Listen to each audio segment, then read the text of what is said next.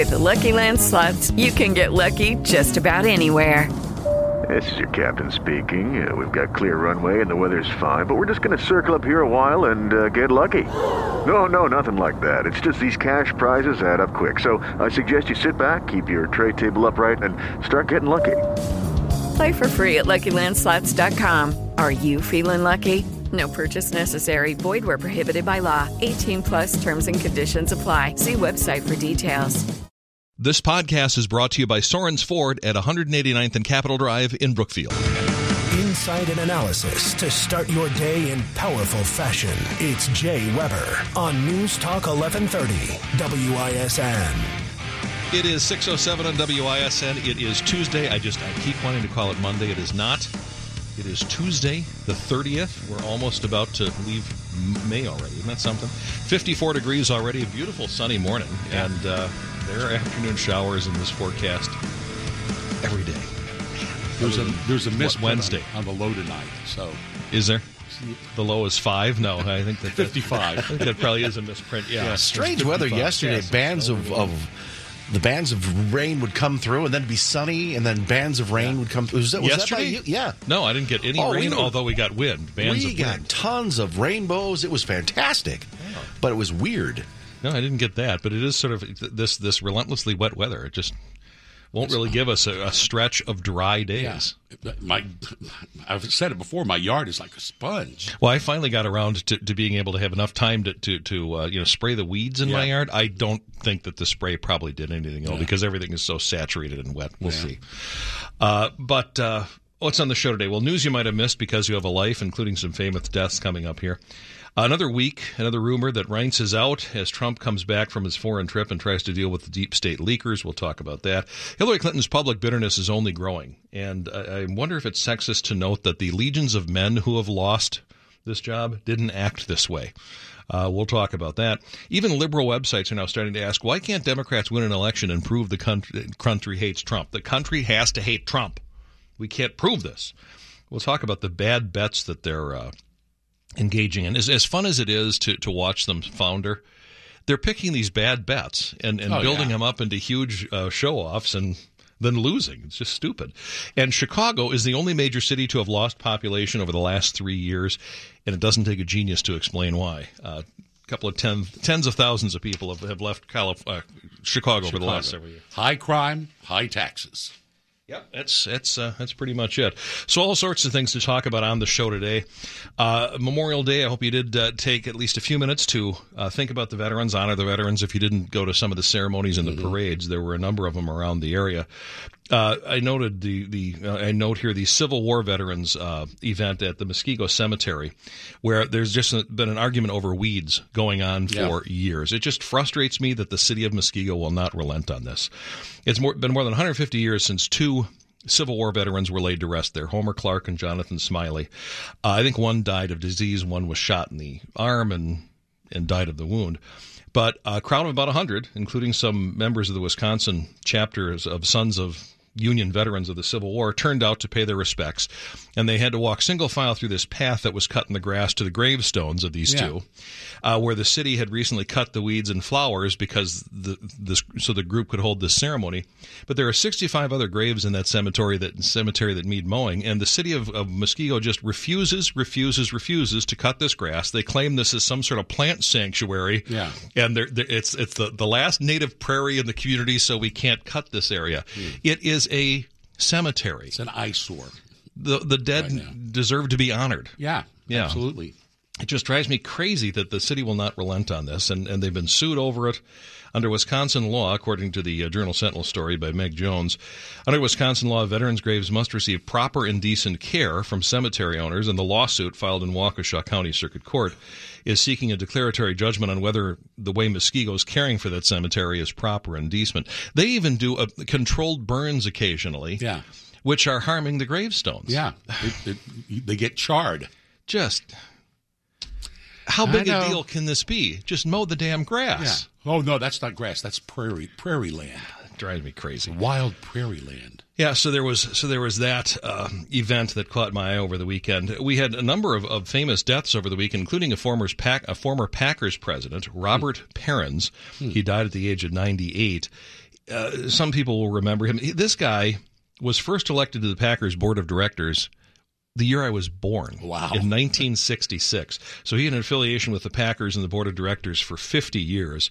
He passed away Friday night. Uh, he was the first full time president of the Packers. He was a member of the board of directors for 28 years.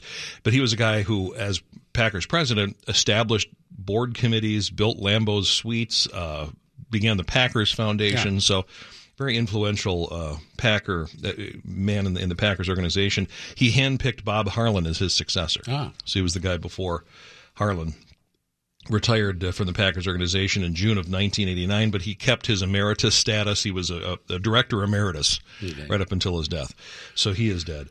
Uh, Gregg Allman died That- of the Allman shocker, Brothers. yeah. This is one of those. I had to check to see if he wasn't already dead Yeah. Thought- because he'd been sick. He's been sick for years. Uh, died of complications of liver cancer that had come back. Mm-hmm. He was a 69 years old. And the Allman Brothers band, it's just, unless you're a Southerner, I don't think you know how influential this band really Oh, is. they And were- just in terms of Amazing. the, the, the Southern rock roots, all seem to go back to the Allman Brothers. Yeah, my um, stepbrother went to a, a school, a boarding school in Atlanta, Georgia, in the seventies, early early seventies, and at their senior prom, the band was the Allman Brothers. No, oh, really? Oh man. It was before they hit it really big, but their the band for their prom was the Allman Brothers band. Well, and they hit it big in the in the early seventies, Yeah. but uh, well, sixties and 70s Uh, but it was uh, one of the brothers died in seventy one. Yeah. So there was only a few years of the actual Allman brothers, and then Duane died in seventy one. I think in a motorcycle accident, didn't he? I think- Wasn't it I something think- like that. yeah. And and then the the band stayed together on and off over forty five years. Uh, they just gave Some up touring in, in music, too. 2014. Just gave up touring in 2014, uh, and uh, were one of the biggest draws touring when they were out there. Period. I mean, just year after year after year. Uh, Gregg Allman apparently just completed a so- solo album. Excuse me, a Southern Blood. It's set for release later this year, and he received final mixes on Friday. He listened to them the night before he died. Wow. They say so. He was working right up until his death Yeah. But uh, very influential band, and and uh, I think this is another one of these bands that uh, And they were drawing huge crowds at a time when we had some fabulous musicians in this country. Mm-hmm. You know, Jim Croce was still around. He was becoming huge. The Allman Brothers, I mean, even the grassroots. Yeah, yeah. sake. Yeah. Uh, people were just, I mean, it, to be able to dominate that industry the way they did in the 70s is just Yeah. phenomenal. And it's another one of these bands that a lot of us might have liked growing up. You know, yeah, okay, yeah, Allman Brothers was cool. But when you start talking to music- musicians themselves, mm-hmm. the influence that this that this band had is just legendary, just something else. Manuel Noriega died. This is another death I had to check because I thought he was already dead. Somebody last night said to me, I thought he died years ago. That he was in prison years ago. Yeah, this is the former military dictator uh, of uh, Panama, of course, Manuel Noriega. He died at 83 following surgery to m- remove a brain tumor from that apparently grew out of a previous surgery. He was in, in uh, bad health too for a while. This is the guy who was ousted by a U.S. invasion in 1989. I guess I never realized this. He spied for the CIA before yeah. he became a big drug Yeah. dictator and drug Yeah. lord. I remember at the time they were they kept talking about the Noriega Bush connection. You know, senior Bush, not Yeah. not uh, not W. So yeah, I was at NBC Radio uh, when uh, when the invasion occurred. Yeah, but then, like all dictators, he, he took over the country and shot all his political Yeah. opponents. And in fact, that's what he was in jail for in Panama. If he was released here, they he was, put him in. he, he was released here. Then he was sent to France to face some charges. I don't know if he actually spent prison time there. and then from there to Panama, where Yep. they got him for some of his political opponents mysteriously disappeared. yeah, yeah. So the final years of his life were spent in the Panamanian prison. And uh, he was saying that this was a, a conspiracy by Washington, D.C. to keep him behind bars. Yeah. Well, you know, he had to pay for his crimes, after all, in, in various countries. You remember the video of him with the big machete walking around hitting things? Yes, it, you know? I just remember that big pockmarked face. Uh, carapinha, they called him pineapple face. Yeah. really, that's, that's what they call him, carapinha. Well, it fit. Then there's Tiger Woods. Yeah, Boy, he was arrested. it's not going to end well, is it? Well, The whole saga. it's another instance in where where okay, made a mistake. Don't make excuses. Mm-hmm. You know, he puts out the, this very conciliatory. I'm sorry. I expect better of myself. Okay, that's that. Mm-hmm. That's good. PR wise, that's good. And then he says, "Well, it wasn't really alcohol; it was prescription meds." Yeah. Well, the troopers smelled alcohol. Mm-hmm. It's the reason they pulled him out of the car and had had him do the field sobriety And test. he wouldn't do the uh, breathalyzer. So Right, and he wouldn't. And in Florida, if you don't do the breathalyzer, that is automatic arrest. Yeah. And he slept it off in the drunk tank and Mm-hmm. and was released on his own recognizance about eleven o'clock the, the next morning. But Tiger Woods was arrested uh, for DUI in Florida, Jupiter, Florida. He was nabbed around three a.m. Are you normally driving around three a.m. No, if you're on prescription drugs? no. driving very erratically. Mm-hmm. Uh, the police say they smelled alcohol in his breath, and, and it, this was based on visuals. They did a roadside test, and they the, the video could come out today. The police. Uh, uh, uh, Survey- uh, dash cam dash video. cam video, That's what I'm yeah. The dash cam video could come out today, and it could be embarrassing for him because police say he became quite arrogant Mm-hmm. in refusing this breathalyzer test. Uh, they don't know if it, it, was he saying, "Do you know who I am?" If, if, but this this this could be a further embarrassment today That's as the this state comes senator from uh, Wisconsin that says, "Don't you know who I am?" There are several people that, that have that have uh, tried to play that Lena card. Taylor, you know. Lena Taylor, yeah. there were several people who tried to play that card when they were uh, were pulled over or caught in uh, caught in embarrassing situations. So uh, yeah, Tiger caught with a DUI. Now here's the thing that surprised me a little bit. He still earns forty five million dollars from endorsements a Yeah. Mm-hmm. year. Forty five million a year from endorsements. He hasn't won a tournament in years. He's, he's still, a famous golfer. Yeah, yes, he's still very popular. He's got a he has a following. and think about how golf, the popularity of golf itself has slid since Yeah. Tiger Yeah. left. I mean, no one, He, really, you know, he hasn't even played out a full tour in like three years now, hasn't it been? it's been, I think it's No. been longer, longer than that. that. Yeah. Gosh. been. Wow. And this back surgery, he what? He played in one tournament this year. Then he had had this this latest back surgery.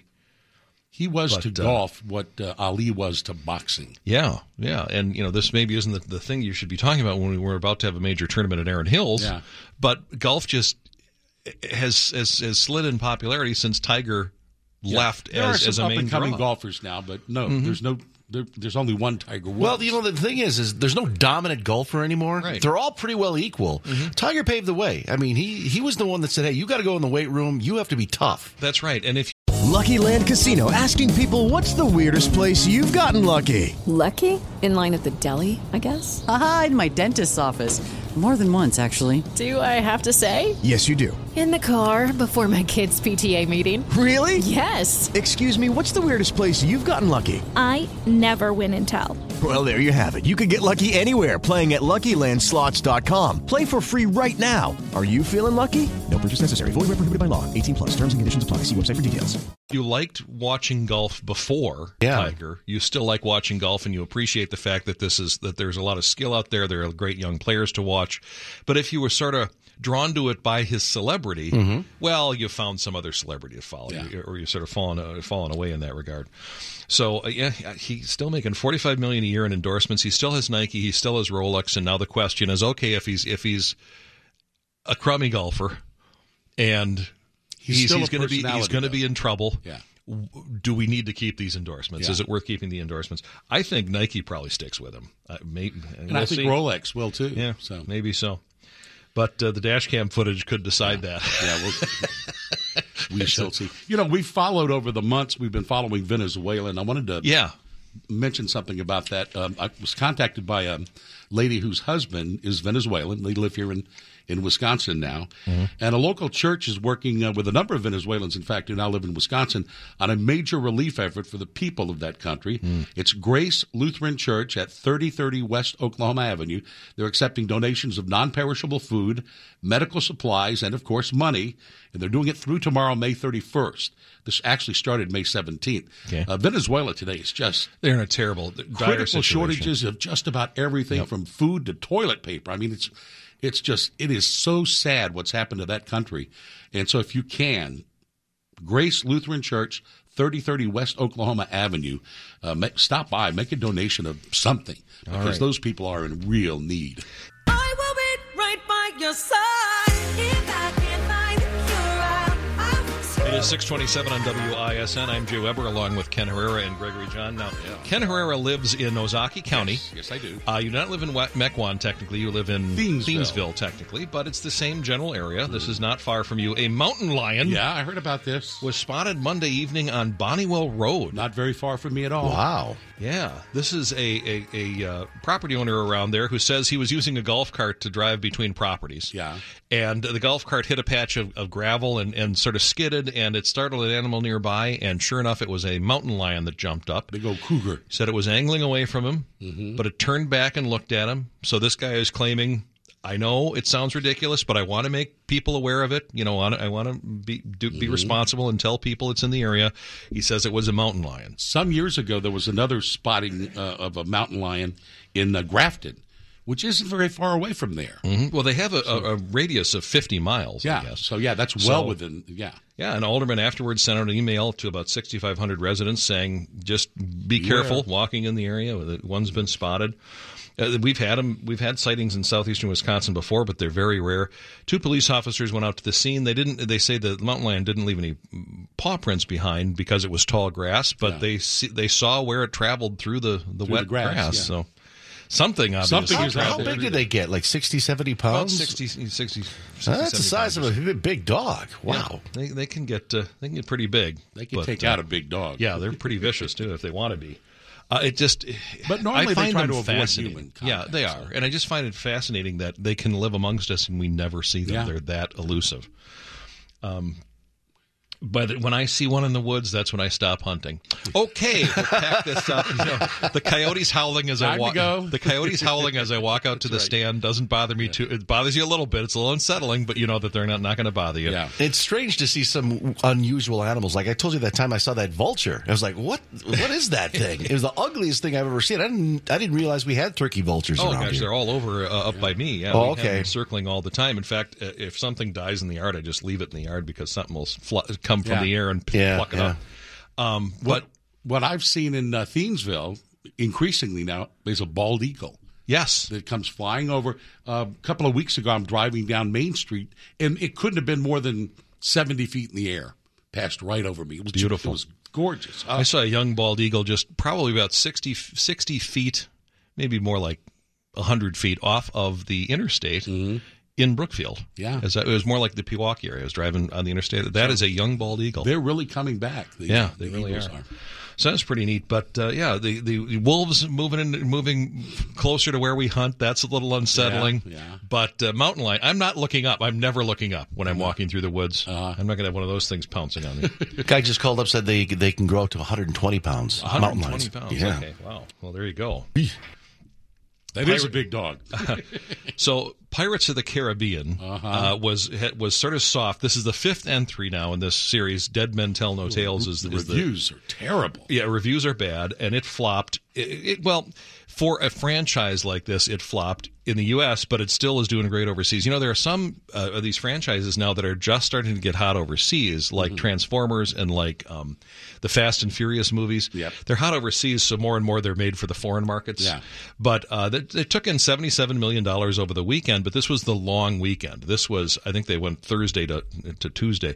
So this, this was not that spectacular for Pirates of the Caribbean. It did better overseas. Mm-hmm. The huge flop was Baywatch. The- the- the- what a surprise! Dwayne Johnson and Zac Efron. I'm, The I'm, I'm happy to are see terrible. this. I, it, it- they do, it looks so dumb. yeah. Is it supposed to be a spoof? It seemed like it was a spoof. Yeah, I don't know, but it, it, it was hurt by weak reviews that spread quickly among young moviegoers on social media. Uh, apparently, there aren't even that many hot babes in bikinis in it, which is sort of why you would do the movie. Yeah.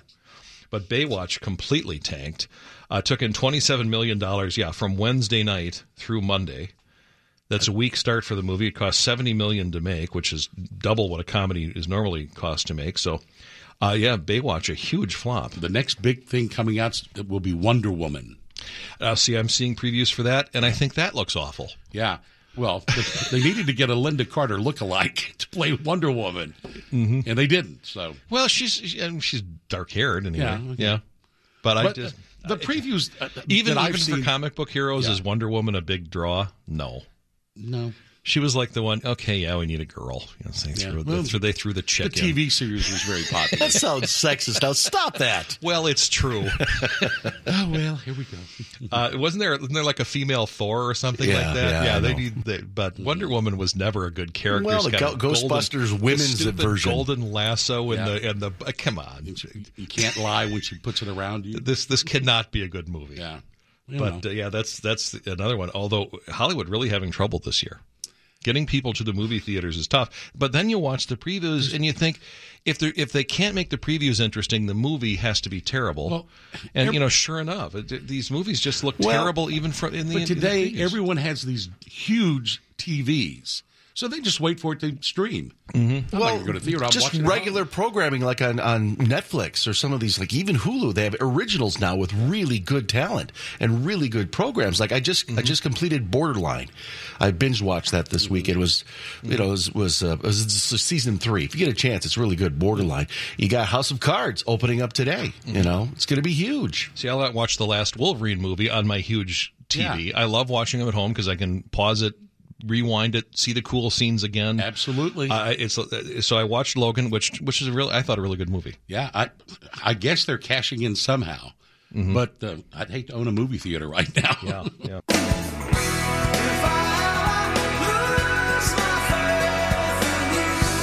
It is 643 on WISN. Still ahead, Trump says he's uh, going to make up his mind on the Paris Accord soon. Other reports say he already has, and he's telling people he's going to pull us out of it, which would be keeping a campaign pledge. Uh, Ken Herrera mentioned the right to carry having a public hearing uh, tomorrow. Uh, civil asset forfeiture is also having a hearing at the state capitol today. So, uh, civil asset forfeiture is another one of these uh, issues we've been following and uh, keep you abreast of that. Uh, apparently, this is Reince Priebus's last week of work at the White House again. Again, yeah, how many times did they keep pulling this back? It's- twice a week. Twice a week, there's a rumor. Now, the there's a breaking story that uh, Trump's communications director has resigned. This is not Spicer.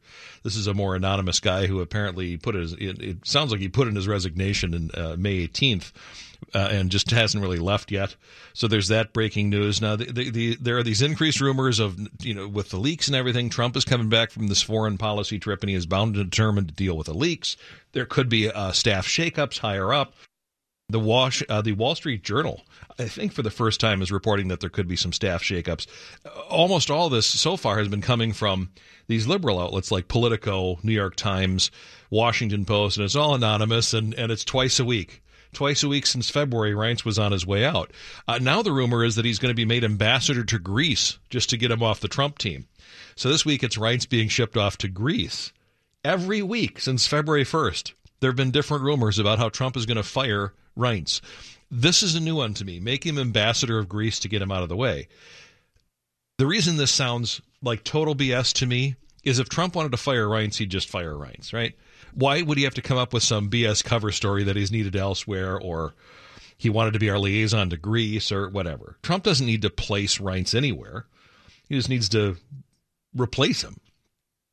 So this this reeks of the same falsehood that the other stories do. But this is like the 25 or thir- 25th or 30th time, I swear, Trump is going to fire Reince Priebus.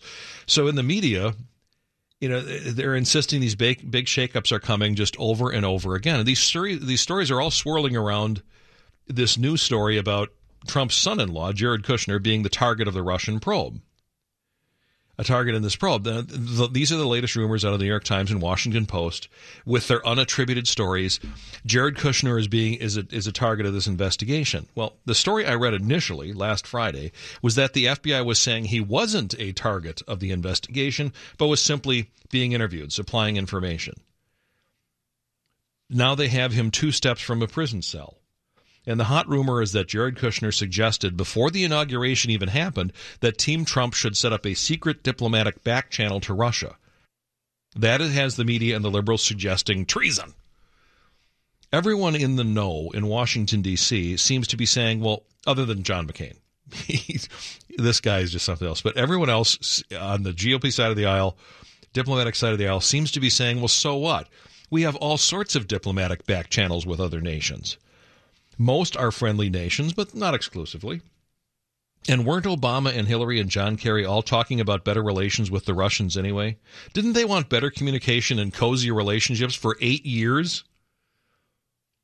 I seem to remember a big public reset featuring Hillary and an Office Depot button, as well as John Kerry chumming around repeatedly with the Russian foreign minister. Hello, it is Ryan, and we could all use an extra bright spot in our day, couldn't we? Just to make up for things like sitting in traffic, doing the dishes, counting your steps, you know, all the mundane stuff. That is why I'm such a big fan of Chumba Casino. Chumba Casino has all your favorite social casino style games that you can play for free anytime, anywhere with daily bonuses. That should brighten your day a little. Actually, a lot. So sign up now at chumbacasino.com. That's chumbacasino.com. No purchase necessary. VGW Group. Void were prohibited by law. See terms and conditions. 18 plus. And the whole regime making comments to the effect that Russia wasn't a threat anymore. It was laughable when Mitt Romney brought it up in the 2012 elections. So is Russia an enemy again, you liberals? I mean, you can change the game in rhetoric. You do it so much, you really need to at least keep us up to date. Are they an enemy again? Just let us know because all things Russian are now nefarious and questionable. Jared Kushner is the new villain, and for allegedly doing something that Hillary or John Kerry could have proposed. Well, but, but they were the secretaries of state. Kushner isn't. Okay, well, whatever. Trump's generals and top GOP lawmakers on the Hill downplayed this as nothing because it sounds like more nothing. Uh, back on the American soil for the first from his first foreign trip, Donald Trump on Sunday released a flurry of Twitter posts dismissing White House leaks as fake news. He remarked for the his remarks for the first time since uh, the the Jared Kushner son-in-law story broke. He wanted to set up a secret communications line with Russia during the presidential transition to discuss the country's military operations in Syria and other issues. Again, what's so wrong with that if you're a liberal who believes that, you know, what Obama and Hillary and John Kerry believed? Trump said, It's my opinion many of the leaks coming out of the White House are fabricated lies made up by the fake news media. Whenever you see the word sources say in the fake news media and they don't mention names, it's very possible that those sources don't exist but are made up by fake news writers. I said that two months ago.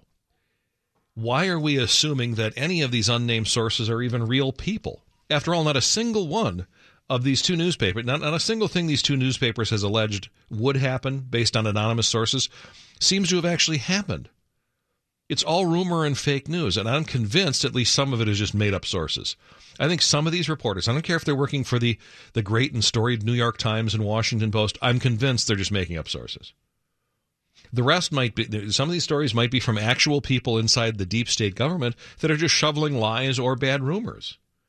But very little of what has been leaked has been accurate or true a lot of the tidbits that were leaked have turned out to be much ado about nothing. Well, you know that General Kelly met with a, you know, not General Kelly, Jelly, General Flynn. He met with this Russian, and it, they make it look bad, and it's it turns out it's a routine meeting that that Hillary's team was also you know engaging in. Very little of what's been leaked has been accurate or true, and yet every day for months on end now. The entire mainstream media and a bunch of never Trumpers like Charlie Sykes and Bill Kristol act like this is all true. I've never seen such a thing. It's gone on for months now. At some point, you'd think they'd all wake up to the fact that they're being played. Uh, this would also explain uh, sources just being made up by, by reporters who, who are targeting Trump, would also explain why these leaks can't be found. The leakers aren't stopped. Now, for the first time I can remember, the Wall Street Journal is suggesting Trump is having meetings related to shaking up his staff and making some changes. So I, I would tend to give their reports maybe a little bit more weight than the New York Times or the Washington Post. Maybe some changes are, are finally coming here, but they're not reporting that Wall Street Journal is not reporting that Reince is off to Greece.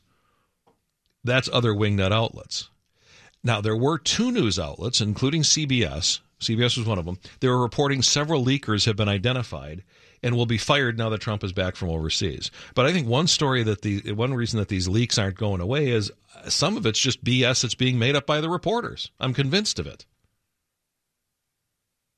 Now, CBS is saying two leakers have been identified and they will be fired now that Trump's back from overseas. This story didn't get much attention. I hope it's correct, but they uh, CBS News has confirmed, they say, uh, from two sources that three leakers, okay, it's three, not two, three leakers of classified information at the White House have been identified and are expected to be fired. Officials within the Trump White House believe leaks of Trump's conversation with Russia's foreign minister, Sergei Lavrov, are a deliberate attempt by officials who are holdovers from the Obama administration and are trying to damage the Trump presidency. In addition, this week, the chief of a White House correspondent for another uh, news network, the One America News Network, his name is Trey Yingst, he also reported three White House leakers have been identified and referred to the proper authorities. He says Trump's expected to fire multiple people connected with the network of leakers upon his return from the White House. Let's hope that's the case and that they're starting to find and root out some of these leakers. If that happens, I assume we'll know about it because I assume the leakers will want to out themselves to get the credit. They could, I don't know if they're going to be facing criminal charges. They should be. But I assume they will want their moment in the sun, their their credit to get credit and attention, adoration from their fellow liberal activists. So they'll want to gloat about it and do a victory lap. I'm guessing these people's names will become public, even if they're facing some legal legal jeopardy over this. So we'll watch for that story to, to either be be de- debunked or proven true. Meanwhile, PBS is reporting, much to its liberal chagrin, they've just spent time with people in Ohio, and somehow, now imagine this, somehow not a single person that they spoke to in Ohio, uh, not a single voter, cares about Russia. the Russia Trump thing. Turns out that middle Americans couldn't give a double dipped cone of horse poop about Trump and Russia. What a shock. It obviously was a shock to the PBS reporter and editors, though, because this, this is all consuming inside the Beltway on the East Coast, it's all consuming. It's all they talk about or care about. This is dominating the MSNBC and CNN newscasts and the, their talking head shows. Those inside the Beltway bubble cannot imagine that people west of Virginia don't care about Trump, Russia, and aren't following along. This is a perfect illustration of how the, there were two distinct, distinct Americas now. There are just two distinct Americas. We have blue states on the coast and the vast sea of red states in between, and this helps explain it. It's one reason that Republicans are more and more not allowed to govern when they do win the majorities in D.C. These are deep state liberals just looking to overturn a fair election and looking to toss out a president that won about 30 states of 50 they just don't like him because he won't keep DC on autopilot so the deep state liberals can keep running the government from the agency level. That's why they hate him. You know, Kimberly Strassel had a great column on Friday that I hope to get to a little bit later on. I'm running out of time now. I assume a lot of people missed it due to the holiday, but it's very good. She sketched out the anatomy of the deep state and talked about a woman that that the Obama team just appointed to the to the head of the, the EPA, an independent investigator and protector of science. Well, of course, all they did is go out and get a very committed eco nut activist, someone who cannot be and will not be unbiased, and um, she is the one who's quote protecting science at the EPA. What she does is she meets with environmental activists routinely to try to to make sure that the EPA is kept on this liberal eco nut path. And we'll get to that because it, it was a great example of just one way that this deep state exists and in very real terms. You have the Obama administration create the quote scientific integrity office at the EPA, and it's just liberal act. News, weather, traffic, and the candid perspective of an honest man. Stay informed with Jay Weber on News Talk 1130 WISN. It is 708 on WISN. It is 56 degrees. It is Tuesday the 30th. Still ahead on the show, Hillary Clinton's public bitterness is only growing. And I'm starting to really love Trump's generals. Mattis and Kelly, they're no nonsense leaders. They're bringing a dose of reality and some fresh air to the D.C. swamp. I want to talk about those two men as well. Uh, this cannot uh, be easily dismissed, my friends. Chicago was the only major city in the U.S. to lose population in 2016, and it has now seen population erosion for at least three years running. Gee, I wonder why. And these numbers could be worse if there wasn't such a big influx of, of immigrants into Chicago, both legal and illegal.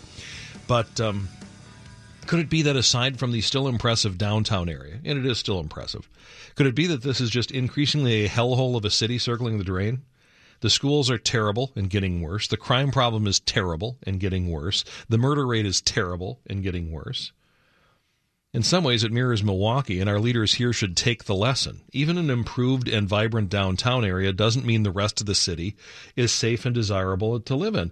Under Mayor Barrett, it appears that his strategy is to build up the downtown area while ignoring the continuing rot and increasing crime in the other neighborhoods. But this is from the Tribune, the newspaper of record in Chicago. They say their population fell by about um, 8,600 people, 8,600 residents between 2015 and 2016. That's the third straight year of population loss, according to the Census Bureau. Chicago was the only city among the nation's top 20 to lose population in 2016, and it lost nearly double the number of residents as the year before. In 2014 to 2015, it lost about uh, 4,500 residents. Uh, I'm sorry, almost 5,000 residents, closer to 5,000. The uh, population of the greater Chicago area, which is defined by the Census Bureau as the city and suburbs extending into Wisconsin and Indiana. So that greater Chicago area also saw a decline in population. Uh, numbers made available in March showed the, a drop of about 20,000 residents in 2016 in that area. That's the greatest loss of any metropolitan area in the country. The overall state population of Illinois fell by more than any other state in 2016, down by about 37,500 people. The entire state of Illinois has seen the largest decline in the country. Uh, the declines for Chicago, and Illinois come as southern states grow. Chicagoans are likely to continue heading to those warmer states as the South in 16 was the home of 10 of the 15 fastest growing large cities. The Census Bureau placed five Texas cities on the list of major cities with the largest population increases. Uh, they say Illinoisans in recent years have flocked to Texas, Arizona, and Florida, Sunbelt states. Uh, during the years after the recession, the migration to those states slowed, but now it's heating up again as states in the South and the West offer better job opportunities and more affordable housing. Uh, but by most estimates, Chicago's population will continue to decline the Chicago Tribune, over the last year, they say, surveyed dozens of former residents who packed their bags and left. So, based on dozens of interviews by the Chicago Tribune, they say the reasons are high taxes, the state budget stalemate, crime, the unemployment rate, and the weather. They say black residents have been among those leaving in, in search of safe neighborhoods and prosperity, with many heading to the suburbs and warm weather states. Chicago lost about 181,000 black residents between 2000 and 2010, according to the census data. And you've got to believe that the, the attrition rate has only accelerated since 2010. Hello, it is Ryan, and we could all use an extra bright spot in our day, couldn't we? Just to make up for things like sitting in traffic, doing the dishes, counting your steps, you know, all the mundane stuff. That is why I'm such a big fan of Chumba Casino. Chumba Casino has all your favorite social casino style games that you can play for free anytime, anywhere with daily bonuses. That should brighten your day a little. Actually, a lot. So sign up now at chumbacasino.com. That's ChumbaCasino.com. No purchase necessary. VGW. Void were prohibited by law. See terms and conditions. 18 plus. Then there's this. More than any other city, Chicago has depended on Mexican immigrants to balance the slow growth of its native-born population. During the 1990s, immigration accounted for most of Chicago's growth. So is it any wonder that Rahm Emanuel and the Chicago leaders are, are leading the charge against a crackdown on sanctuary cities?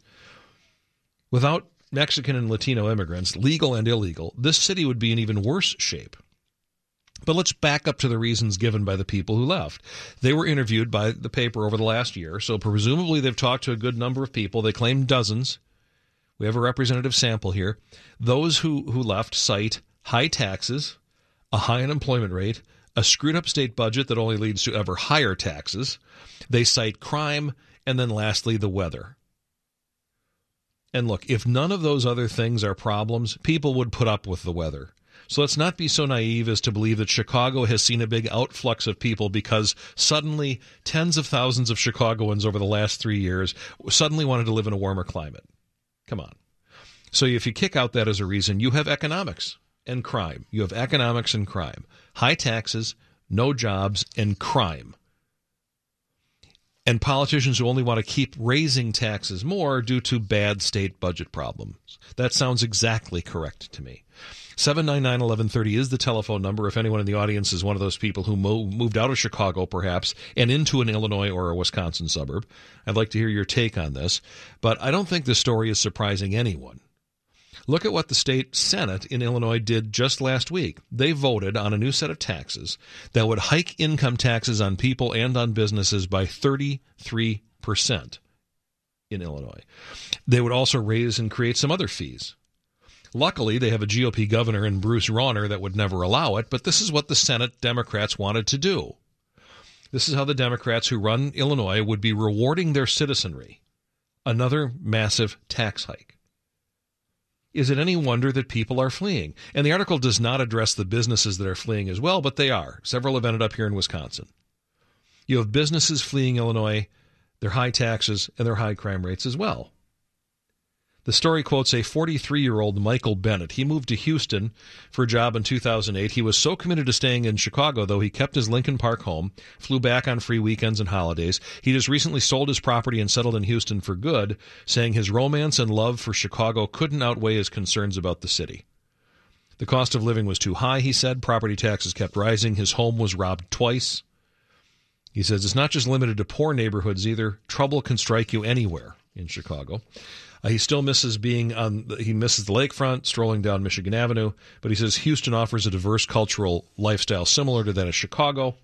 He says he's even received job offers to return to Chicago for higher salary, but that wouldn't balance off the increasing property taxes.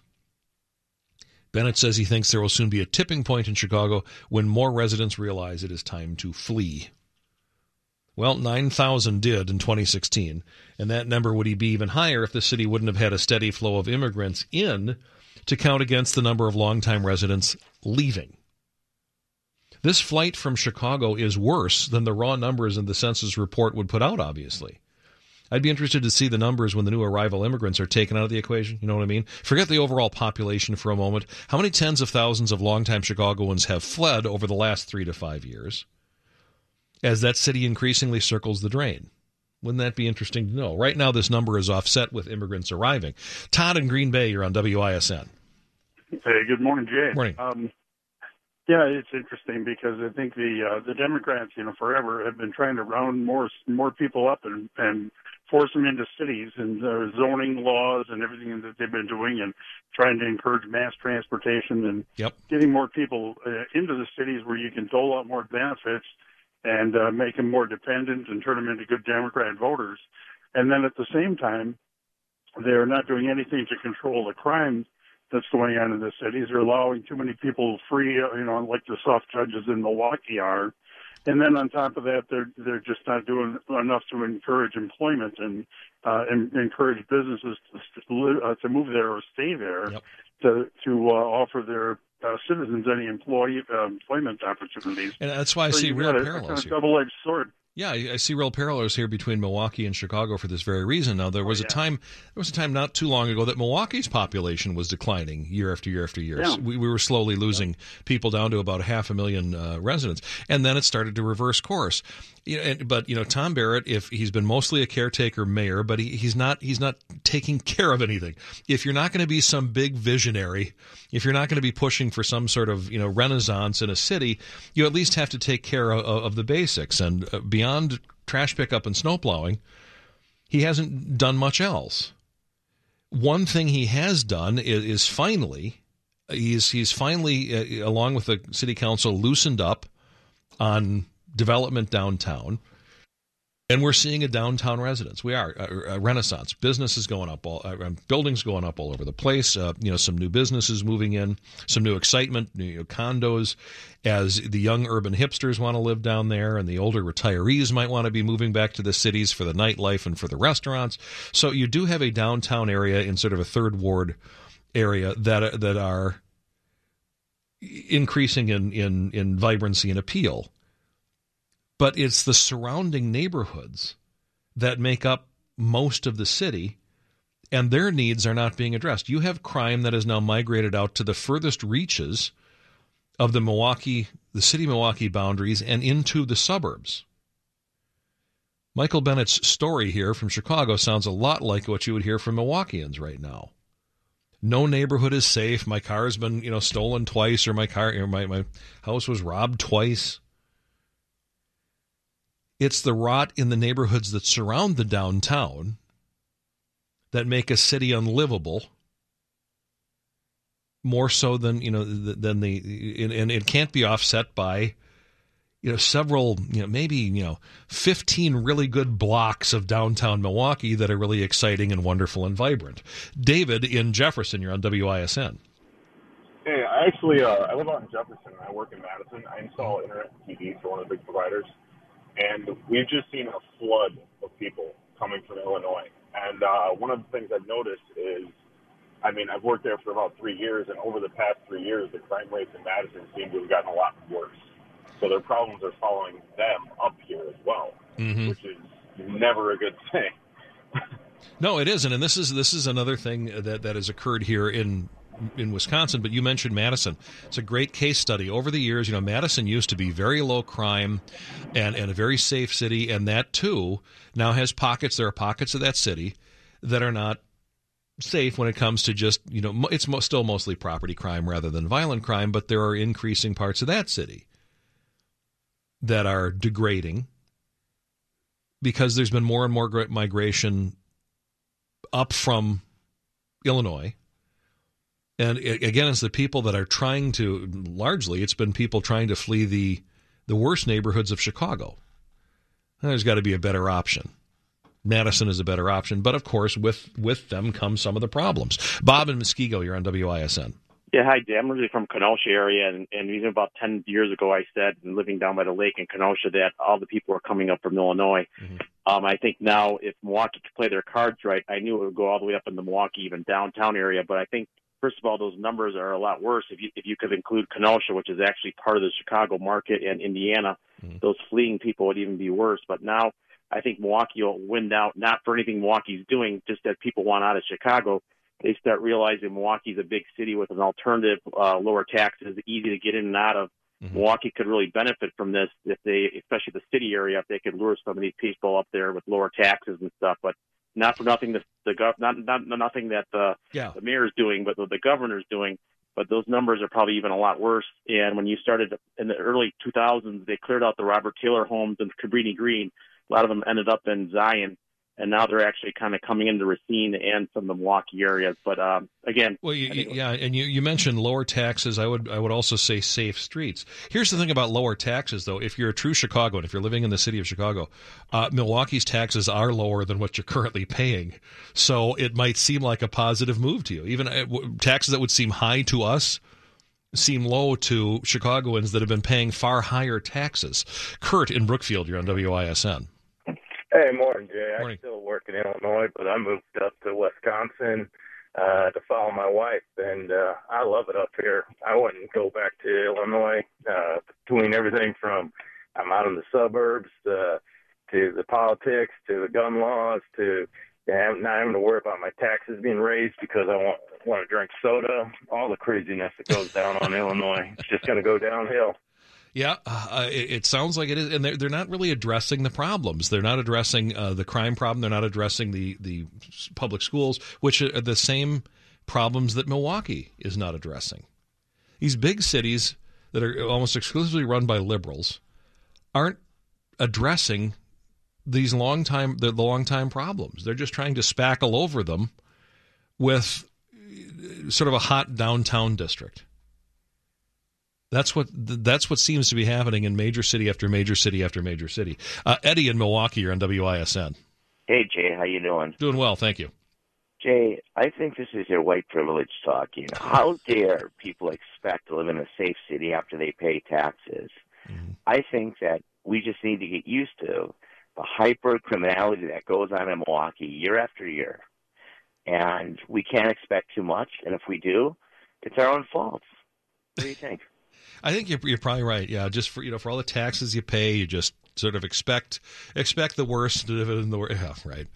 Uh, thanks for the call. Now, Gregory John has a, a, a Facebook post. Yeah, we, a, we posted the story on, on your blog, and then I posted it on Facebook. And Lisa writes, just left our high end uh, far west Chicago suburb for a Waukesha suburban area in January. What did we get? Lower taxes, more house, better, less crowded schools, and I don't have to get stuck in a traffic jam to go to the grocery store or pay to get on the freeway. So that Sounds good. Yeah, About uh, right. It's, it's a it's a lifestyle choice that there are a lot of positives here. Yeah, and if you are a, a good, you know, if you're a good family trying to raise your kids in, in a in a desperate situation and you want to get them out, well, yeah, you just you get them out. You flee. And people are fleeing elsewhere. And it isn't just Chicago, as you heard. I think yeah, we need to make at least a few comments here about the entire state. With lucky landslots, you can get lucky just about anywhere. Dearly beloved, we are gathered here today to. Has anyone seen the bride and groom? Sorry, sorry, we're here. We were getting lucky in the limo and we lost track of time. No, Lucky Land Casino, with cash prizes that add up quicker than a guest registry. In that case, I pronounce you lucky. Play for free at LuckyLandSlots.com. Daily bonuses are waiting. No purchase necessary. Void where prohibited by law. 18 plus. Terms and conditions apply. See website for details. State of Illinois. These state lawmakers have the budget so screwed up that for all practical purposes, the state of Illinois is bankrupt. If it had to pay its debts today, it, it couldn't, and it may not be able to pay them at all in the future. I, I think the state of Illinois, for practical purposes, is bankrupt. It has a massive underfunded pen, underfunded pension liability hanging over its head, and a government that spends more than it takes in. Still, even under Bruce Rauner, because they won't do budgets. Do people know what's going on in Illinois? Democrats are refusing to do budgets because Bruce Rauner won't sign more spending increases. So unlike Scott Walker, Rauner doesn't have a GOP legislature to work with to get the books in order in Illinois. Even if he did, it would be it would be difficult at this point. They are so screwed. The best Rauner can do, though, is combat the big spending, uh, the insane liberals who control the state house, and they're just refusing to cooperate with him in any way. I mentioned the Senate's latest move. The state Senate in Illinois, their latest move was insisting on a 33% income tax hike uh, on people and in businesses. Here's another idea that that they're they're pushing. It is the so-called privilege tax. Get this. This is a new attack on Chicago's financial sector, on Illinois investors and on investment advisors.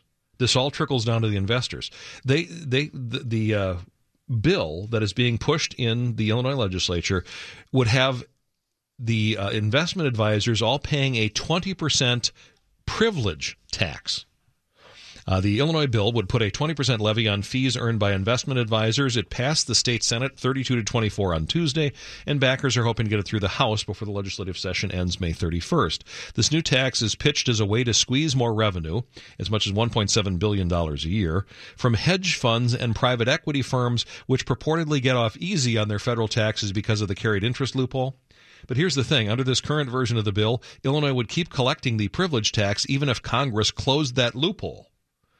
Liberal groups are hoping that, that a multi state agreement will prevent financial firms from simply moving to friendlier climates. Uh, an earlier version of the Illinois bill proposed a provision so that this 20% privilege tax would only take effect if it also went uh, into effect in New York, New Jersey, and Connecticut. They're also looking at similar measures. But the bill written as is written now would impose this tax regardless of what these other states do. Lawmakers would simply hope to have other states follow suit. The states where this privilege tax proposal is being seriously pushed are those with the worst grasp on their own finances, notes this story. Illinois hasn't had a budget in two years, since the Democrats in Springfield continue to insist on more taxes. The state has $267 billion in unfunded retirement liabilities, a $14 billion backlog of unpaid bills, and a $7 billion projected deficit this fiscal year. Illinois' credit rating is terrible. It's a, a BAA2 uh, according to Moody's. New Jersey's, Connecticut's, and New York's are only a little bit better, and residents are fleeing all four states. The Census Bureau data on these other three, three states shows that they're they're leaving too. On net, tens of thousands left each of those states between 2015 and 2016. Remember, Chicago is the only major city to lose population. States have lost population. Uh, on net, tens of thousands left each of those. The last thing these states need is another 20% tax to drive away money and talent in Wisconsin and Indiana, and they're just hoping if they implement this in, in Illinois, again, you'd think that Rauner would stand in the way of it, but if they're to implement this 20% success tax, what are they, the privilege tax? Just, God, they're just such annoying people.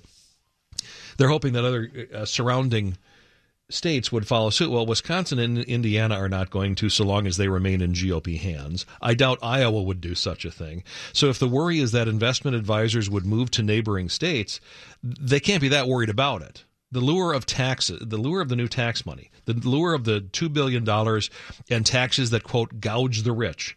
that lure is just too powerful for the Illinois liberals. They want to punish success at all costs. They want to they want to punish success at all costs.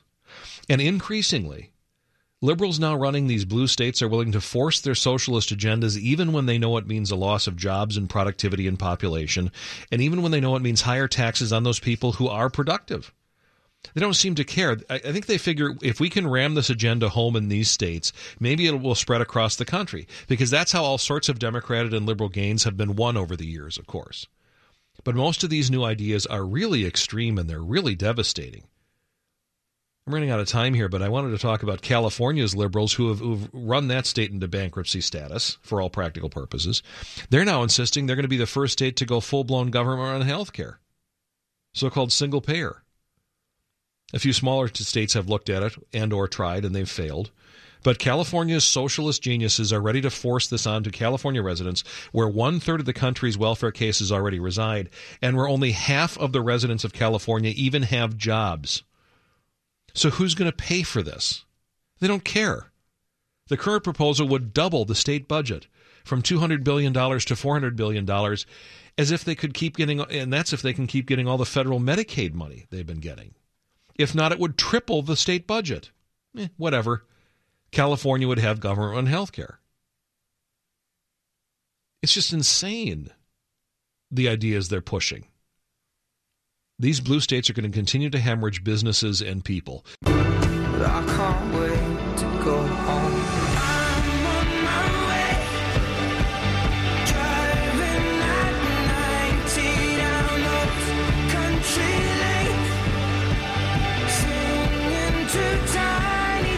Song 746 on WISN. I'm Jay Weber. Uh, so Hillary is turning out to be a sore loser. I gotta, I just have to ask: uh, Did any of the men act this way for the last 240 years? all of a sudden, yeah, wow.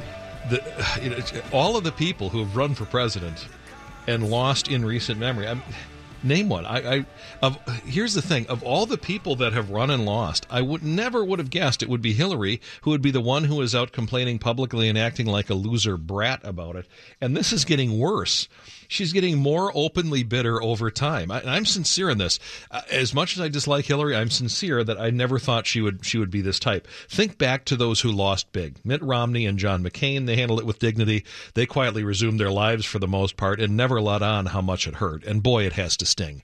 It has to hurt big time. You've dedicated several years of your life to this and your country has rejected you. Al Gore went to court to try to get the win. Yes, it was a photo finish, but after it was decided, he you know he quietly went away for a long stretch of time. He suffered a bout of mental illness. I mean, clearly he grew a beard, he put on 50 pounds. It was devastating for him. But he didn't run around for the next year and complain about his loss. Pick any loser out of the past. I think you could probably go back to the, to the founders, but pick any loser out of the past. George H.W. Bush. He actually served and then lost a second term to, to this womanizer from Arkansas. Was he bitter? Probably. Did he complain publicly? No. Walter Mondale, for God's sake. Walter Mondale lost every single state except his home state of Minnesota. Think about how devastating that had to be. He didn't run around and claim he was robbed. And I thought Hillary was at least as mentally tough as all of these men. I really did. She's built a reputation of being a stone cold witch, tougher mentally than any man. I never, I wouldn't have expected this of her. I have to inject gender here. No one else will because they'll be worried about the political correctness. Uh, I'll ask, just how is it a positive for women and young girls who are supposed to look up to Hillary to see her be the first woman who ran for president on a major ticket and lose?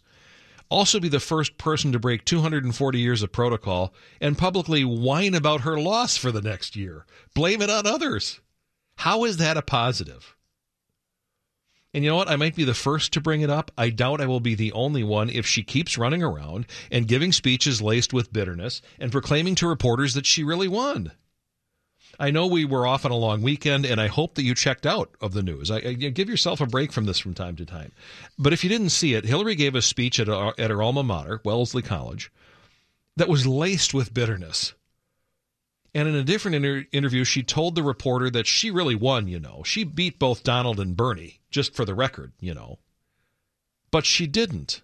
Because if she had, she'd be president right now. And we'll get to that. But this speech at Wellesley on Friday was just the latest in what's becoming a sore loser tour for this woman. Every time Hillary seems to give a speech now, the bitterness gets more overt and evident. She told these Wellesley seniors they were graduating, quote, at a time when there is a full fledged assault on truth and reason. She likened the Trump administration to authoritarian, authoritarian regimes throughout the country or throughout history. She likened President Trump to Richard Nixon, whom she said had been impeached. Nixon was not impeached, he resigned. The only modern day president to be impeached was anyone? Bueller? Bueller? The only modern day president to be impeached was her husband. Bill Clinton was impeached by the House, but the Senate refused to vote to remove him. Nixon resigned, so she got that wrong. She called Trump's new budget an attack of unimaginable cruelty on the most vulnerable among us and a trillion dollar mathematical lie. She never explained what she meant there. She just tossed it out in a commencement speech. She mentioned Pizzagate, this conspiracy theory that alleged that her associates were running a pedophile ring, which was ridiculous. Uh, Alex Jones forwarded that crap. Uh, she dinged Trump for disputing the size of the crowds at his inauguration. Uh, she accused him of fomenting division. This is a commencement speech at a college. None of that is appropriate, nor should it have been in there. And I hate it when politician, uh, politicians inject policy into their commencement speeches the White House will often do this. They do this a lot with presidents, given that the speech is the one that the this is the speech the president is going to be giving that day. It will get media attention. We have to put some policy in it. It just bothers me. Just honor the kids and the parents. Honor the day. Keep politics out of commencement speeches. Hillary, though, had a heavy dose of it, and all it all amounted to bitterness and sore loserism. As one pundit put it, America had disappointed her, and so young Americans now have to bear the burden. Yeah, they're going to have to sit and listen to her whiny baggage.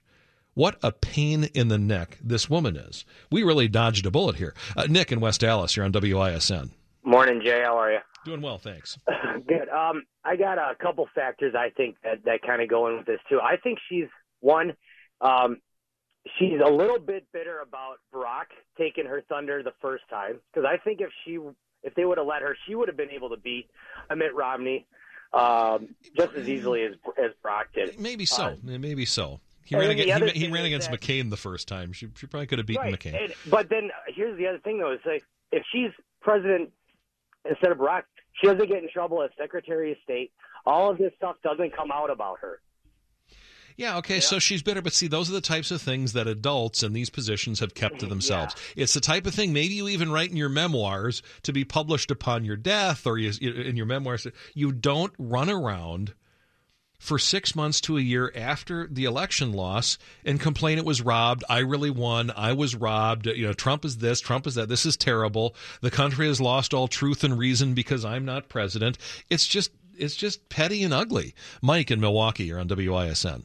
Hey, how you doing? You know, this is just uh example, an unfortunate example of what the entire Democrat Party has become. It's become nothing but gender and victim politics. Well, and, and if I don't get what I feel I deserve, it's because I'm this or I'm that. It's not because I didn't do the best I could, or I wasn't the right candidate that the people wanted, or my views on what the what what the most of the population wants for their country it's always because somebody's picking on me, and it's what the Democrat Party has become. Well, I think you're right about that, and in fact, it plugs in with one of the theories uh, that I'm working on here. Hillary might think this endears her to the the socialist progressive base. She wants to be part of this rebellion, this resistance, whatever the hell they're calling themselves. And and she they're not they, they don't want anything to do with her. They want the Clintons to go away. They want Hillary to go away. Hillary wants to be part of this resistance, and I think that that uh, she believes that this whining helps build the case that she's been wronged and, and, should be the leader of this resistance. If you notice, the whining and the bitterness, the public bitterness and whining has picked up rather than ebbed. It's picked up over the last several months. I think she's trying to endear herself to the to, to the left wing base. And they still they want nothing to do with this woman or the Clintons ever again. But Hillary Clinton turned around after this speech and she gave an interview with to New York Magazine in which she said, "I beat Trump and Sanders, you know." This is a direct quote. Quote, I beat both of them. She said, I beat both of them. She beat Bernie in the primary, yes, and barely. And she did so with the help of Debbie Wasserman Schultz and Donna Brazile, who helped rig the game at the DNC, but she probably would have beaten Bernie anyway. She didn't beat Trump. And I know she and a lot of Democrats want to keep referencing the popular vote and claiming she won. But here's what's asinine about this and, and, and why it's just excuse making. And liberals in the audience, please hear me out because this is just right. You're just wrong that she won. And here's why there are rules of the game. And she lost by the rules of those that game. The contest they were engaged in has clear rules.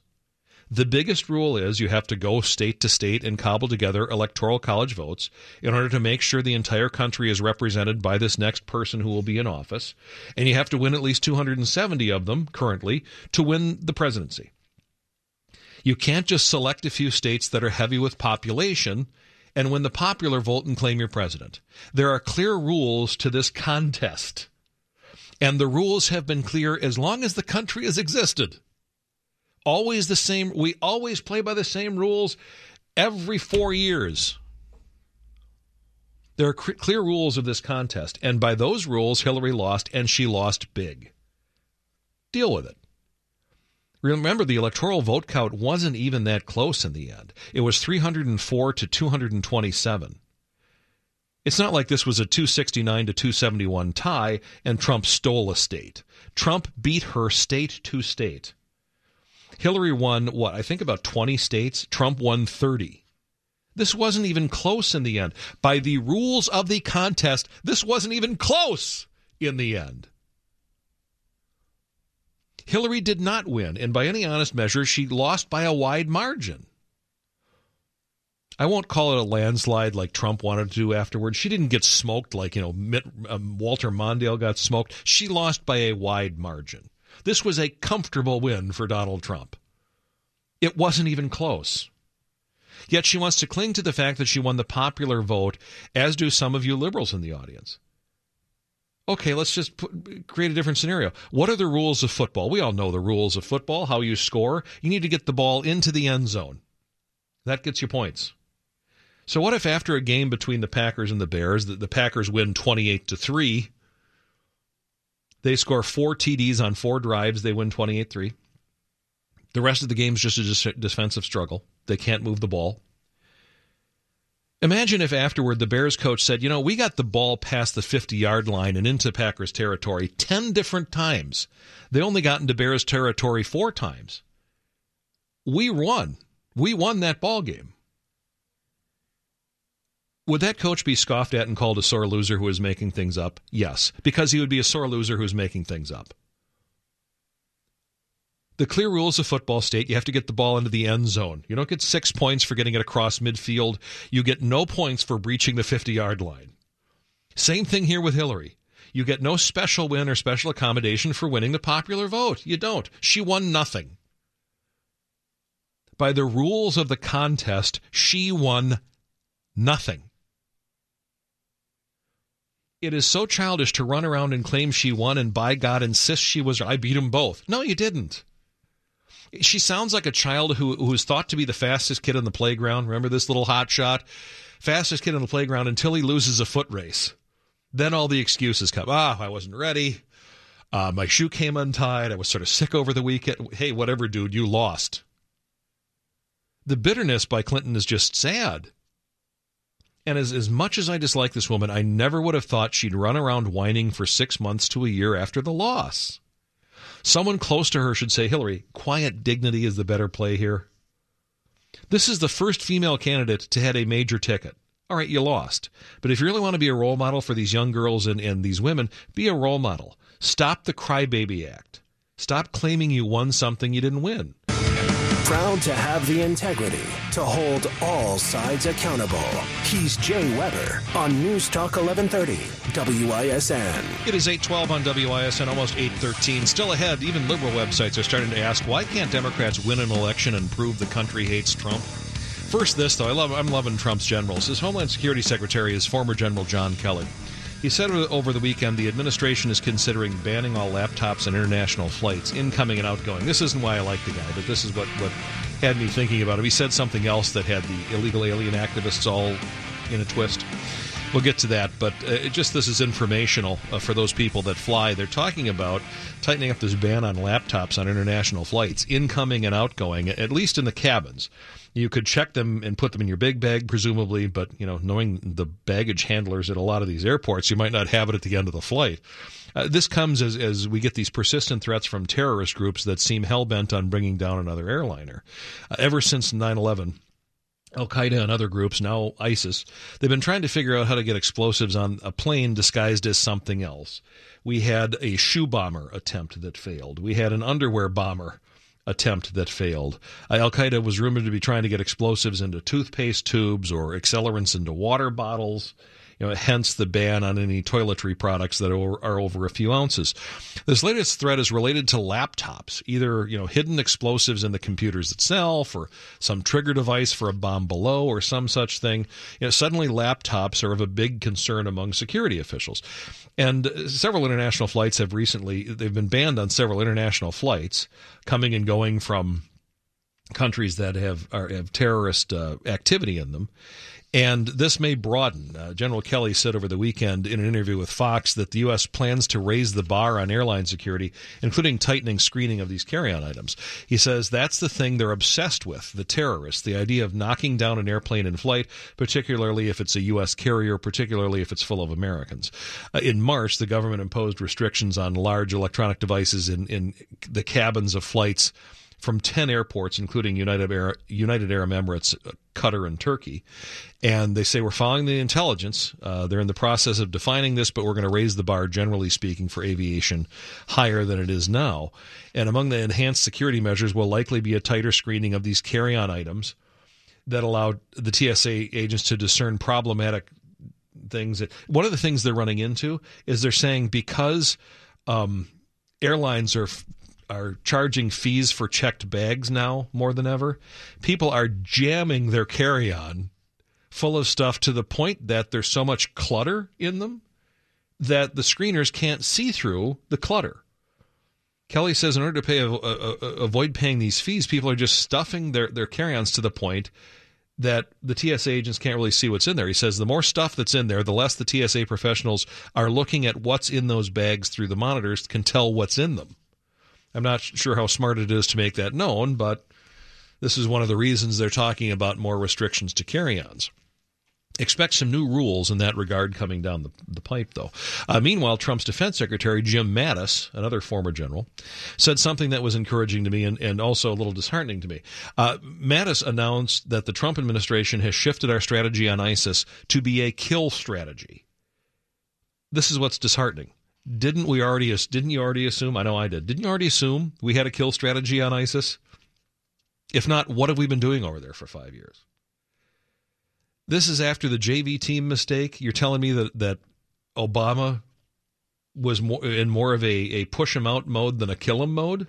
This is after his JV team mistake. This is with tens of thousands of murders ISIS has committed, attempts at genocides, uh, genocide among the wiping out the Yazidi. Obama didn't have us on an annihilation strategy? No, apparently he didn't. This was news to me, and I'm guessing it'll be news to the entire country. Instead, Obama had us on a disruption strategy. Let's push them out of where they are. Well, General Mattis says, why would we bust up the caliphate and then let these monsters scatter into the wind? Why would we let them go back to their home countries? Our strategy right now is to accelerate the campaign against ISIS. It is a threat to all civilized nations. And the bottom line is we are going to move in an accelerated and reinforced manner, throw them on their back foot. We have already shifted from attrition tactics where we shove them from one position to another in Iraq. Step into the world of power, loyalty, and luck. I'm going to make him an offer he can't refuse. With family cannolis, and spins mean everything. Now, you want to get mixed up in the family business. Introducing The Godfather at Chumbacasino.com. Test your luck in the shadowy world of The Godfather slot. Someday. I will call upon you to do a service for me. Play the Godfather, now at ChumbaCasino.com. Welcome to the family. VGW Group, no purchase necessary. Void where prohibited by law. See terms and conditions 18 plus. In Syria to annihilation tactics where we surround them. Our intention is that the foreign fighters do not survive the fight to return home uh, to North Africa, to Europe, to America, to, to Asia, to Africa. Uh, we're not going to allow them to do so. We're going to uh, stop them there and take apart the caliphate. That was General Mattis on Face the Nation. He also had a great line. John Dickerson asked him, What keeps you up at night? And without missing a beat, Mattis said, and this is a quote, Nothing. I keep others up at night. Isn't that a great quote? but who knew we were uh, we had an, an, attrition tactic that we were following rather than an, an, annihilation tactic? Why push them around? Why break up the caliphate and allow them to go home to their home countries? Just now, now that Trump has taken over, our generals are being allowed to go to an annihilation strategy. That strategy is to to surround these pockets of ISIS, like the ones that still hold a few neighborhoods in Mosul, and squeeze them out and kill them. I thought this is what we were over there to do in the first place kill them, not let them scatter into the wind. Apparently, Obama was fine with that. Just another way he was the worst president ever. He's letting ISIS monsters live and regroup elsewhere routinely rather than put a priority on killing them all. I'm just worst president ever. The money quote from Mattis, though, is Our intention is that the foreign fighters do not survive the fight to return home to North Africa, to Europe, to America, to Asia, to Africa. We're not going to allow them to do so. We're going to stop them there. That should have been our intention all along. The final battle to retake Mosul, which would be the, the final stronghold, uh, the, only, the final place that ISIS really held in Iraq, then it would all be about Raqqa and Syria. But the final battle to retake Mosul forming uh, has ISIS pushed back into a few neighborhoods that have you know have been heavily rigged with explosives. Just uh, for simplicity's sake, to describe this, they at once uh, they controlled the entire city of Mosul. They just say they entire they controlled all of Milwaukee. Well, now they've been pushed back into a few neighborhoods. Say they you know around here they might have been pushed back to the east side. They control the east side, and you know, and that's about it. So what ISIS has been doing is they've been digging in is they have been rigging houses and cars with explosives, and they've they've you know apparently run the wires and run, the triggers you know house to house, car to car. They're hoping for some major human catastrophe if and when Allied forces move in. They're rigging buildings and cars for some massive um, response, and that is complicating efforts as as Allied troops and ISIS, uh, Iraq troops try to get go in there and end this thing. A few reports have ISIS snipers targeting children, killing any children they see running or playing games on the streets. Uh, we had a report, report last week that the the Pentagon was explaining why there was a, a civilian casualty, a high civilian casualty, related to a bombing of a building. Uh, and it turns out that ISIS had had this entire building rigged to blow. They had civilians in it because they wanted big casualties, and they put two Iraqi sniper, uh, two Iraqi, two ISIS snipers on the roof of the building to draw the American bomb. And the Americans bombed the, the, the building. They didn't have intelligence that's that had you know they they hadn't seen them move in a bunch of explosives and people, uh, so they bombed the building and all sorts of people died. And the Pentagon uh, was explaining afterward the bomb we used to get the two guys on the roof would not have collapsed the building. This is a small bomb that we use dedicated intentionally for this purpose, where you can kill people on the roof and not collapse the building. So it just it triggered the the larger explosive. This is the type of thing ISIS is doing to rack up body counts and death tolls. And some people still think we can hug it out with these people and bring peace. Katy Perry wants to hug it out here. But I'm just I'm loving these generals that Trump appointed to his cabinet. I'm, I'm loving it even more as we get get deeper into this administration as time passes because Mattis and Kelly have been uh, Mattis and Kelly have been great. Mattis is taking the fight to ISIS for the first time probably ever, you know, in a long time, and he's and he's doing it, you know, uh, with with the war plans that the Iraqi soldiers are then largely carrying out. But Kelly, as Homeland Security Secretary, he got right to work cracking down on illegals. He's starting planning for the wall. Portions of the wall are being built with existing money. He has dates certain for contractors to um, have sample walls be built in order to gauge their effectiveness. General Kelly is kicking butt at Homeland Security. And this is going on while the D.C. uh, swamp is tying Trump's hands in other ways. Here's another reason to like Kelly if you want a sovereign nation with controlled borders.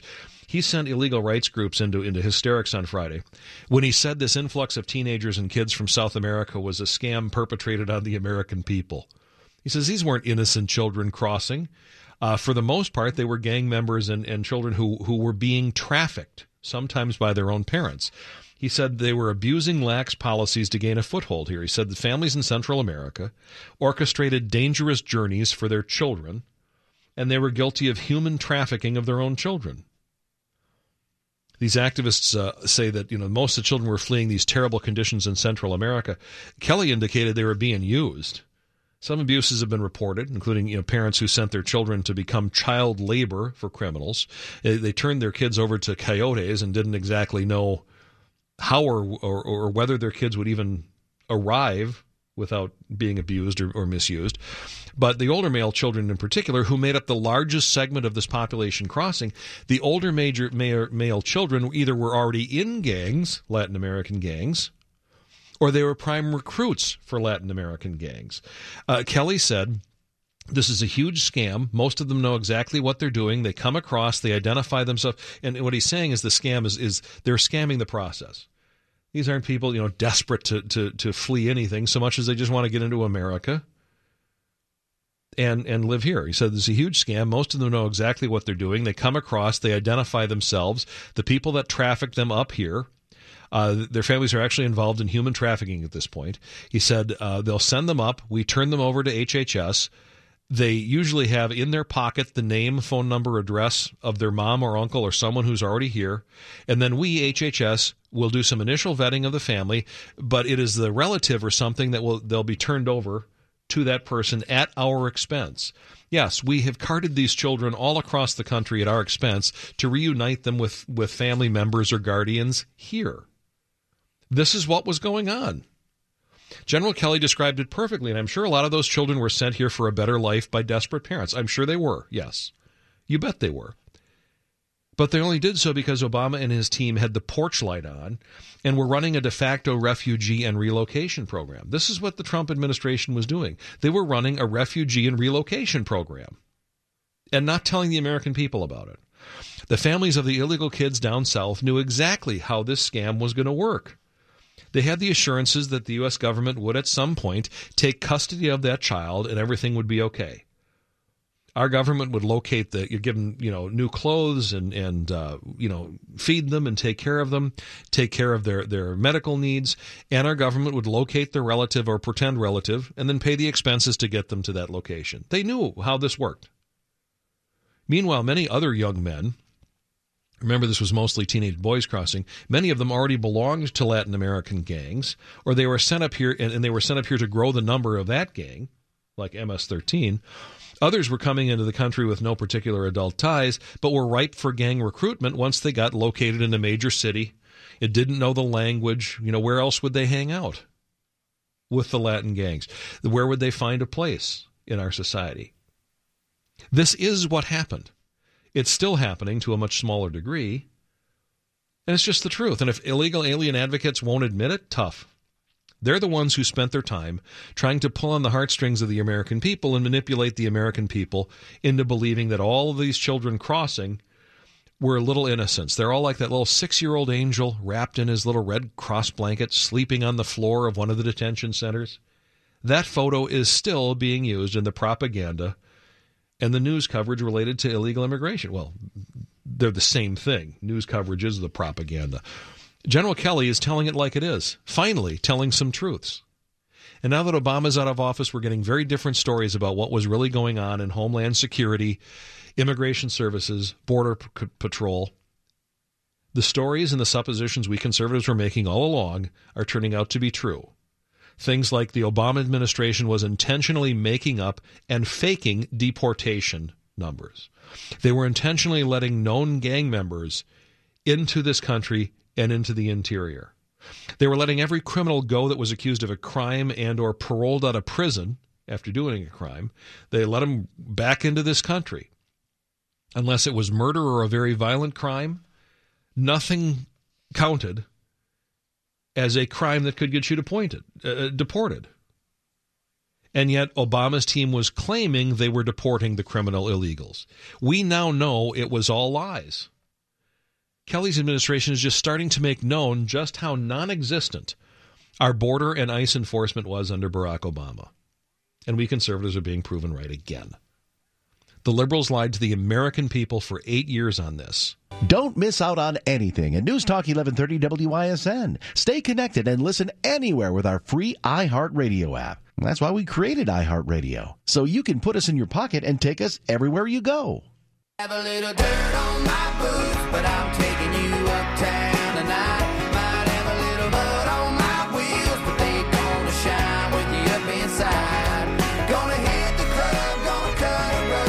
It is 835 on WISN. Here's an interesting twist. It's from the Washington Times. They say more Democrats are seeing voter fraud as a problem and ID laws as a solution.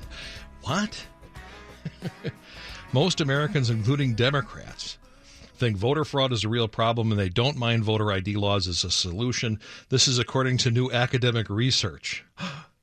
what a shock. It suggests that Republicans are winning this argument over voter rights and suppression.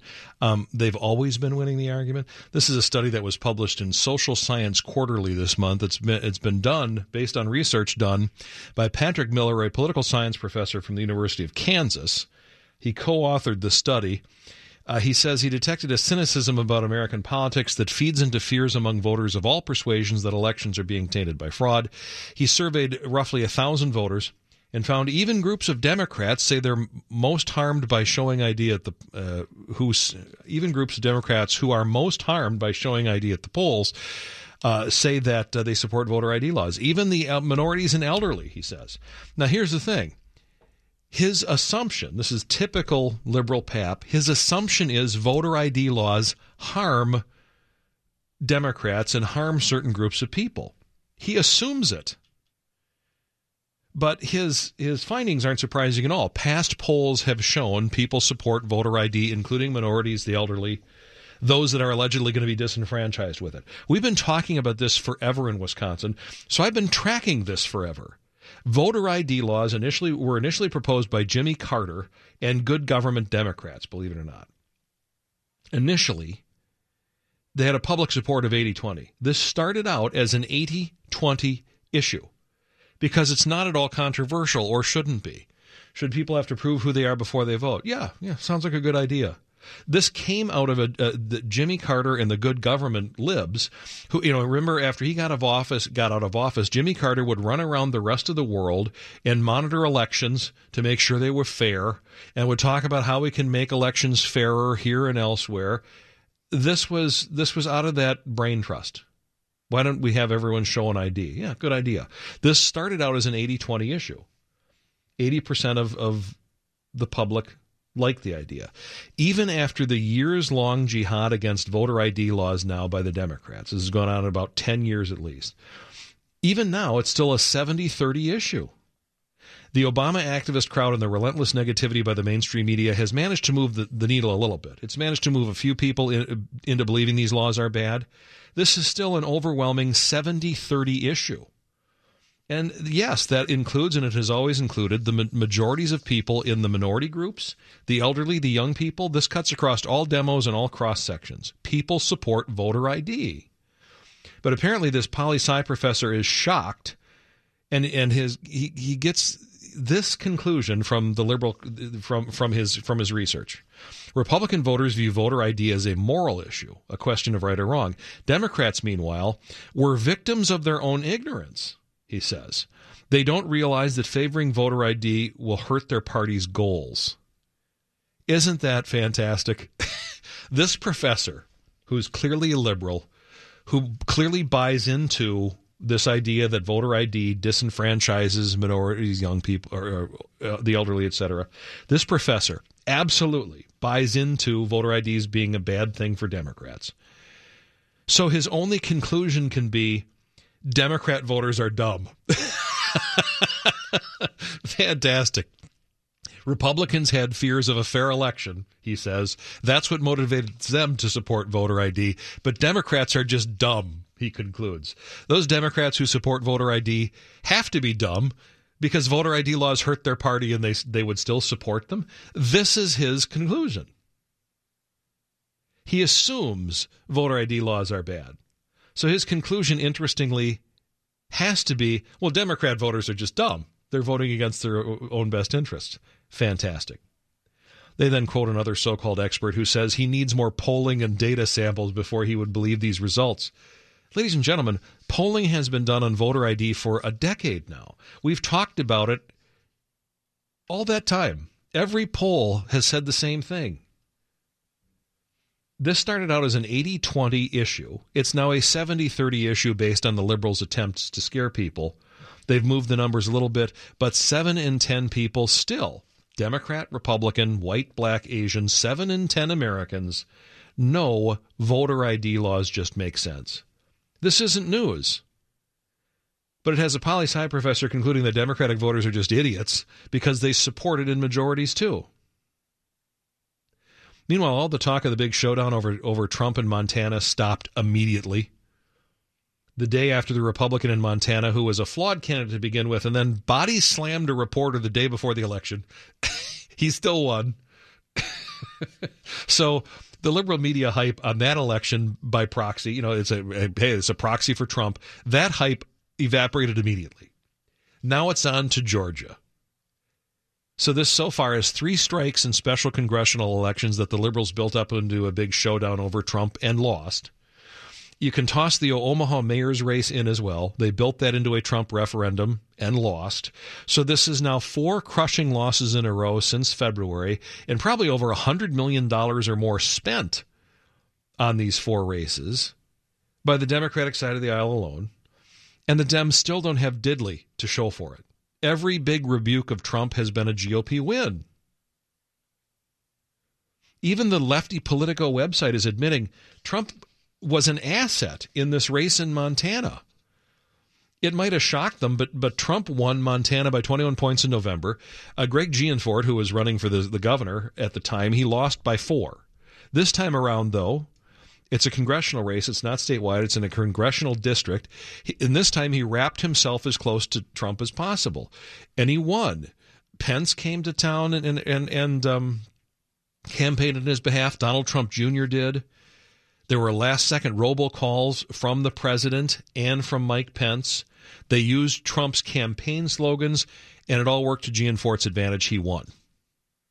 Trump was an asset in this race in Montana, he wasn't a hindrance as the Democrats insisted he was going to be. There's a referendum on Trump and people hate him.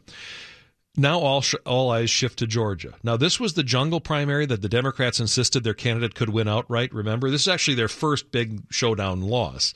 The Democrat's name is Jon Ossoff. It was a jungle primary in which the top two vote getters were going to move to the general election, regardless of what party they were in. I think you remember this. They could be in the same party, and if so, so be it. But since there were 17 Republicans in that primary, 17, the Democrats thought that Jon Ossoff could, could get more than 50% of the vote and win it outright, not require a general election. Well, he didn't. So now, next month, June, he faces off against a Republican named Karen Handel, who should be able to retain the seat for Republicans. This is the old seat of Tom Price. It's around the Atlanta area. Atlanta's sort of changing uh, from from red to blue, but this is the doctor who became Trump's HHS secretary. This this is still a, a, a pink or slightly redder district. It's already the most expensive House race in history, by the way, and this is before both sides of the, the aisle pour tens of millions of dollars more into it in the final two weeks or so the big Democrat donors, the people who give these candidates and PACs and eh, big chunks of cash, they're starting to get discouraged. So you already have some Democratic operatives saying, look, if we don't win in Georgia, our big money donations could slow to a trickle here.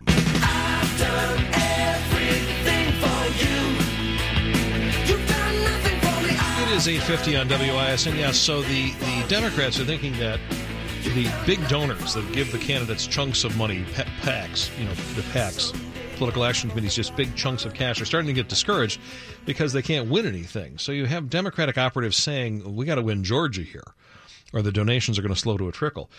And that would really hurt the party given that their donations in general to the DNC, to the congressional funds, they're down to pathetic lows following their losses in November. We've talked about that. This is a Democratic Party that's trying to fight back but just keeps losing. And it's because they're offering only rage and an increasingly socialist platform. It, these ideas are just not impressing the American people the Seattle Times uh, has a columnist that queries, and this is a, a an uber liberal rag. Uh, they have a, a, columnist that is querying, you know, why do we just keep losing? This guy says he ran into a Democratic operative who is adamant that this dispirited party's stock is rising. He said, if the Democrats can't win this year, we should be abolished as a political party. And this columnist says, well, it's not as far fetched as it might sound. This is going nowhere. They lost a special election in Montana that a disliked interloper millionaire from New Jersey, who body slammed a reporter on the eve of the election, won. Yeah, Montana's a red state, but it is a Democratic governor, a Democratic U.S. senator. Why are Democrats in this terrible time of Trump still losing? He asks. He talks about the recent polls we've talked about. Nine points. The, the Democrats' favorability rating is currently nine points lower than Trump's. Only 67% of the people think Democrats uh, I'm sorry, 67% of the people think Democrats are out of touch with regular people. Two thirds of the country say, yeah, the Democrats don't represent me. They're out of touch. That's 10 points worse than Trump.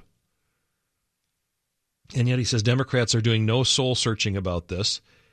They're marooned at sea, and their plan seems to be to just ride the anti Trump tide all the way back to shore. But in Montana, it didn't work.